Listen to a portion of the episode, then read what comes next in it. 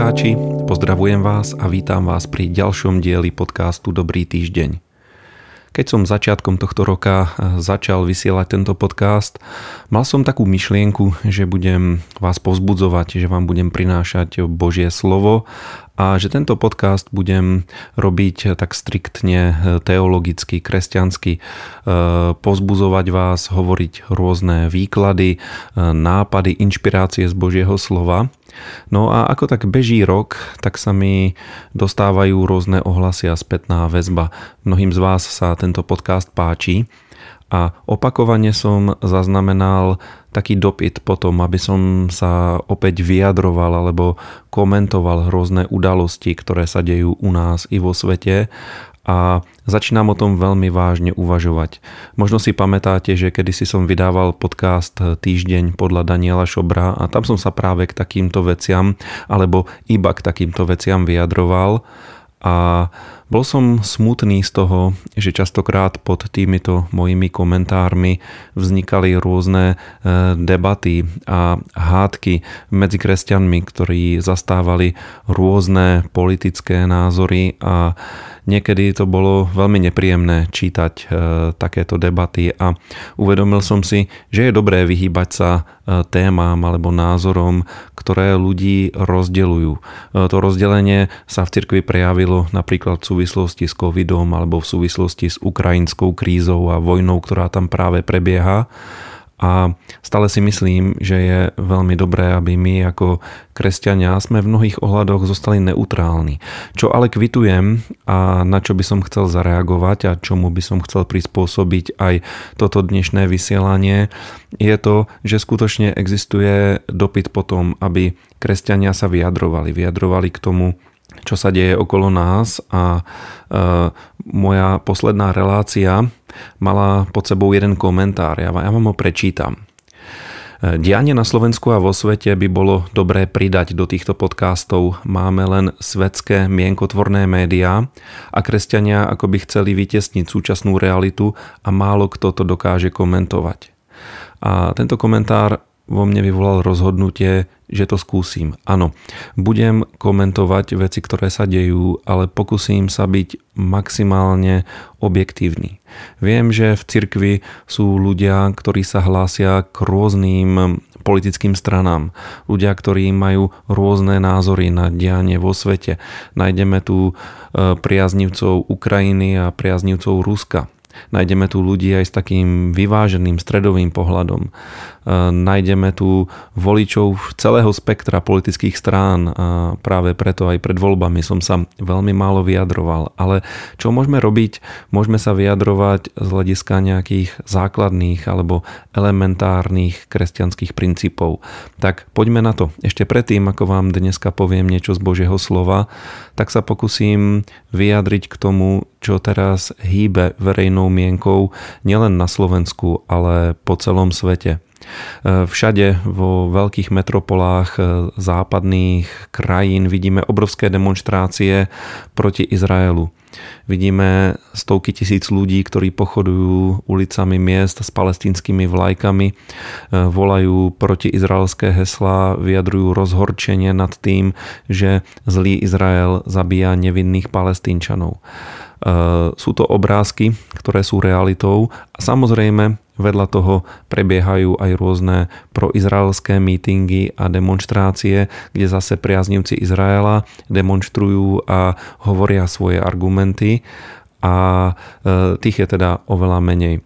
My ako kresťania na toto máme pomerne jasný názor a ja by som sa dneska chcel zamyslieť nad otázkou spravodlivosti, že e, ako sa spravodlivo pozrieť e, na tento konflikt, na to, čo sa deje práve teraz v Gaze. Na to, kto je zodpovedný za to množstvo civilných obetí. Už sa hovorí v súčasnosti, že viac ako 10 tisíc palestínčanov zahynulo pri tých izraelských útokoch a je to skutočne hrozivé číslo, ktoré nemáme nejako overené. Je to číslo, ktoré pochádza z informácií pochádzajúcich od Hamásu. V každom prípade e, určite to číslo je veľké. Keď sa pozrieme na satelitné zábery pásma Gazy e, pred tými útokmi a po útokoch, tak vidíme, že celé štvrti boli doslova zrovnané so zemou. Ale teraz je otázka, kto je zodpovedný za tie nevinné obete. Keď sa pozrieme na to, čo naštartovalo celú túto izraelskú kampaň, tak to bol doslova bezprecedentný teroristický útok na Izrael, pri ktorom zahynulo asi v súčasnosti platí číslo 1200 eh, nevinných ľudí, väčšinou civilistov. Mnohí z nich boli umúčení, to znamená zavraždení pomerne bestiálnym spôsobom a ja som sa dostal k nejakým videám, ktoré som pozeral. Boli to videá, ktoré natáčali natáčali sami teroristi, pochádzali z ich e, kamier, z GoPro kamier, ktoré mali umiestnené na, na svojich prilbách alebo na svojom odeve, takže v prvej osobe človek videl, čo tí teroristi robili a boli to skutočne hrozné obrázky. Strieľali do bezbraných ľudí, mučili ich. Um, toto som nevidel, o tom som čítal dokonca nejaké dieťa upekli v rúre. Proste diali sa hrozné bestiálne veci bez, bez milosti. Cieľom bolo vraždiť a zabíjať. A popri tom odniesli v podstate pomerne vysoký počet ľudí ako rukojemníkov do gazy. Teraz neviem presne, aké je to číslo, ale je to okolo 200 ľudí, ktorí sú v súčasnosti držaní v pásme gazy a e, všetci teraz volajú po miery, po nejakej humanitárnej prestávke v tých izraelských útokoch, ale Izrael sa vyjadril jednoznačne, keď budú prepustení rukojemníci, tak sa skončia útoky. Keď rukojemníci nebudú prepustení, tak Izrael bude pokračovať v snahe poprvé zničiť Hamas, ktorý je zodpovedný za útok na Izrael zo 7. októbra a oslobodiť rukojemníkov.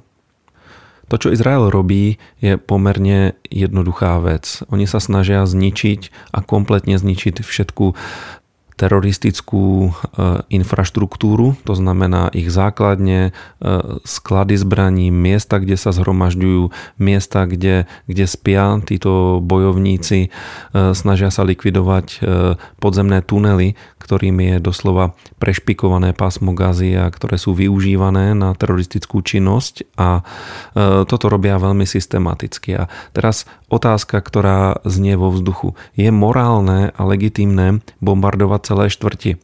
Poviem vám, ako to Izrael robí. E, Izrael zvykne telefonovať ľuďom, ktorí bývajú na miestach, ktoré budú vybombardované. Izrael sa ich snaží varovať, e, telefonuje dôveryhodným miestnym ľuďom, ktorí potom organizujú tú evakuáciu pred bombardovaním a skutočne je o tom množstvo dôkazov a svedectiev od samotných palestínčanov, že sa snaží chrániť civilné obyvateľstvo. Dokonca v súčasnosti Izraelci zorganizovali také únik unikové koridory, ktorými sa dá uísť z tých oblastí, kde sa bojuje a doslova chránia tých ľudí, ktorí s bielými vlajkami utekajú. A videl som rozhovory na jednej arabskej televízii e, s tými ľuďmi, ktorí utekali a za všetko vinia Hamas, nevinia Izrael, lebo Hamas dostal pásmo Gazy do situácie, v akej je dnes a toto potrebujeme vidieť. Popri všetkých tých biblických argumentoch, že e, Boh je na strane Izraela a že e, krajina patrí Židom a že kresťania sú povolaní žehnať Izraela, zastávať si ho.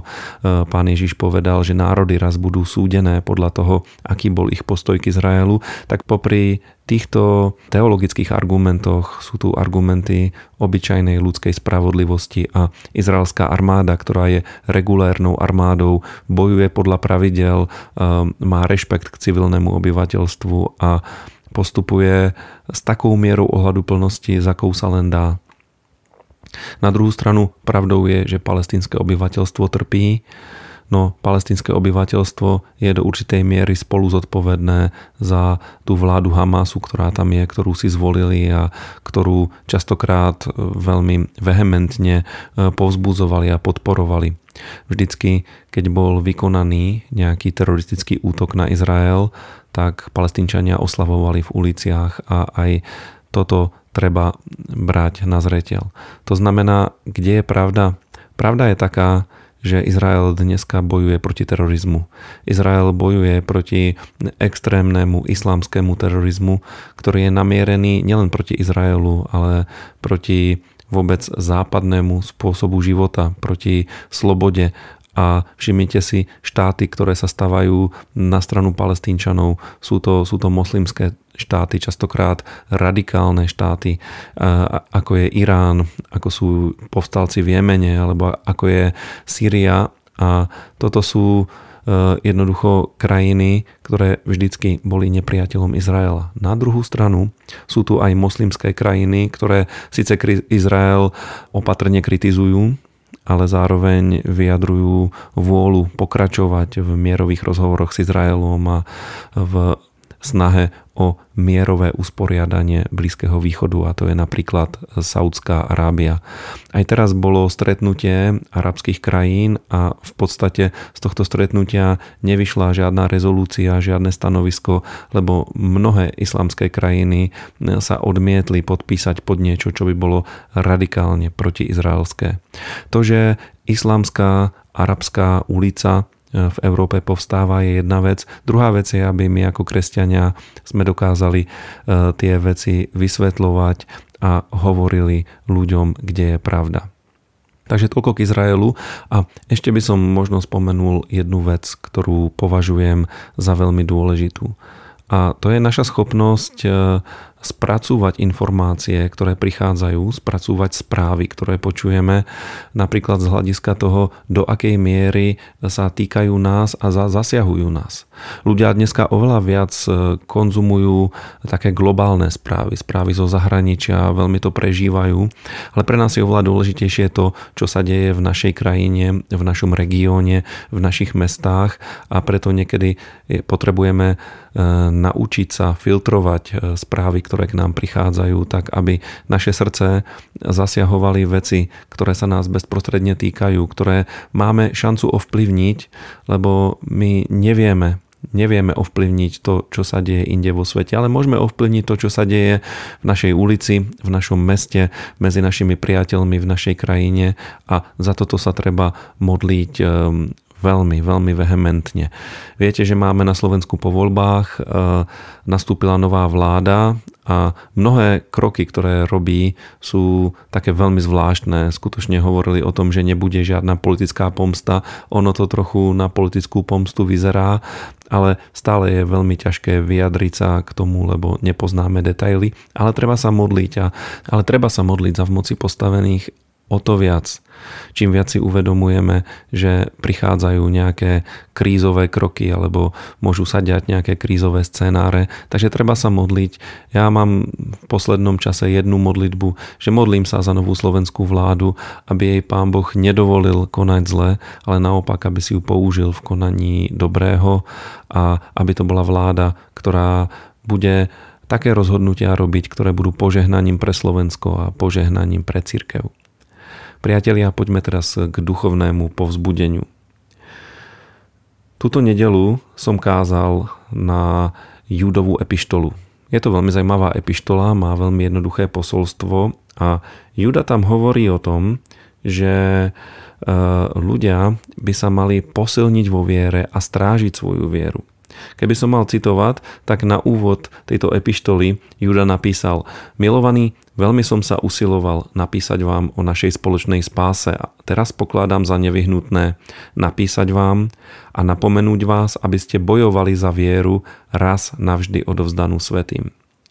Chcel im písať nejakú teologickú úvahu, chcel ich povzbuzovať a potom si uvedomil, že jedna vec je v ohrození. Jedna vec je taká dôležitá že diabol na ňu bude vždycky útočiť a to je, priatelia, naša viera. Viera je dôležitá vec, vieme, že bez viery nie je možné ľúbiť sa Bohu a že keď sa raz vráti Boží syn na tento svet, tak bude hľadať vieru na zemi, bude hľadať vieru v ľudských srdciach. Bude hľadať tú našu schopnosť spolahnúť sa na to, čo Boh povedal, jednoducho veriť Bohu a dôverovať mu rovnako ako Abraham, ktorého viera mu bola počítaná za spravodlivosť. A keď Juda opisuje všetky tie problémy, ktoré ohrozujú vieru, najmä rôznych falošných bratov a falošných učiteľov, ktorí prichádzajú s rôznymi bludnými učeniami a sami žijú nie veľmi riadným životom, tak e, na záver svojej epištoly povzbudzuje veriacich týmito slovami. Hovorí im, ale vy milovaní, Budujte sami seba svojou presvetou vierou a modlite sa v duchu svetom. Udržujte sa v Božej láske a očakávajte milosrdenstvo nášho Pána Ježiša Krista pre väčší život. A toto je fantastické povzbudenie. Máme sa budovať vo svojej presvetej viere. Viera je presveta. Viera je niečo, čo robí človeka veľmi zvláštnym Božím stvorením. Niekým, kto je stvorený na Boží obraz. Keď vieme veriť Božiemu slovu, položiť na ne svoj život a správať sa podľa neho.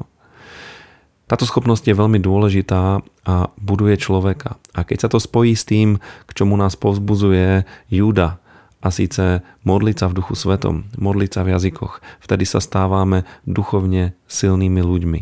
Pokračuje ďalej, udržujte sa v Božej láske a očakávajte milosrdenstvo nášho Pána Ježiša Krista pre väčší život. To je presne ono. Keď zostávame v láske, keď zostávame v Božej láske, vieme ju príjmať, vieme ju dávať. Sme si úplne istí tým, že v každej situácii nášho života Boh sa vie zmilovať nad nami a vieme uchopiť väčší život. To znamená intenzívny vzťah s Bohom a spoznávanie Boha. Tak vtedy sme ľudia, ktorí majú víťazstvo. Mnohí ľudia si kladú otázku, či vydržím až do konca, či obstojím vo všetkých skúškach, či dobehnem do cieľa. Tých všetkých chcem povzbudiť, že je to skutočne možné. Každé odpadnutie, Každé zapretie Krista je vec, pre ktorú sa človek dobrovoľne rozhodne. Ale keď chceme pána nasledovať, tak sa to nemôže stať, lebo Boh má moc. Ja vám prečítam úplný záver eh, judovej epištoly. Tomu však, ktorý vás môže uchrániť pred pádom a nepoškvrnených postaviť s plesaním pred svoju slávu, Jedinému Bohu, nášmu spasiteľovi skrze Ježiša Krista, nášho pána, sláva, veleba, moc a vláda pred všetkými vekmi teraz i na všetky veky. Amen. Juda hovorí, že Boh nás vie uchrániť pred pádom a postaviť pred svoju tvár dokonalých, nepoškvrnených, s plesaním. To znamená nejako ľudí, ktorí sú zahambení, že len tak tak prežili svoj život, ale ako ľudí, ktorí žili na Božú slávu. Nechajme sa týmto povzbudiť a bojujme za svoju vieru. Posilňujme sa vo viere, ktorá rastie z čítania Božieho slova. Držme sa pána, držme sa jeho ruky. Pozerajme sa na svet okolo nás, pozerajme sa na biblickými očami a modlíme sa.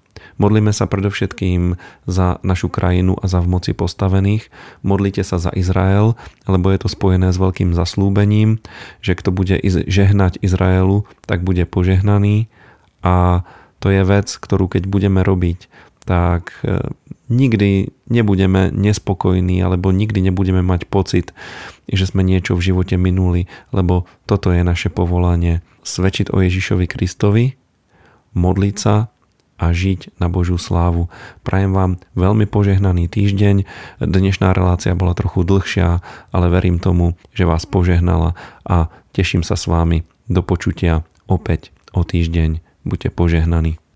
Ak sa vám naša relácia páči, prosím, zdieľajte nás na svojich sociálnych sieťach, odoberajte nás, povedzte o nás svojim priateľom, modlite sa za nás a môžete nám napísať svoje podnety na e-mailovú adresu brezno.milost.sk prípadne nás môžete aj finančne podporiť na číslo účtu, ktoré je uvedené v popisku tejto relácie. Ďakujeme vám.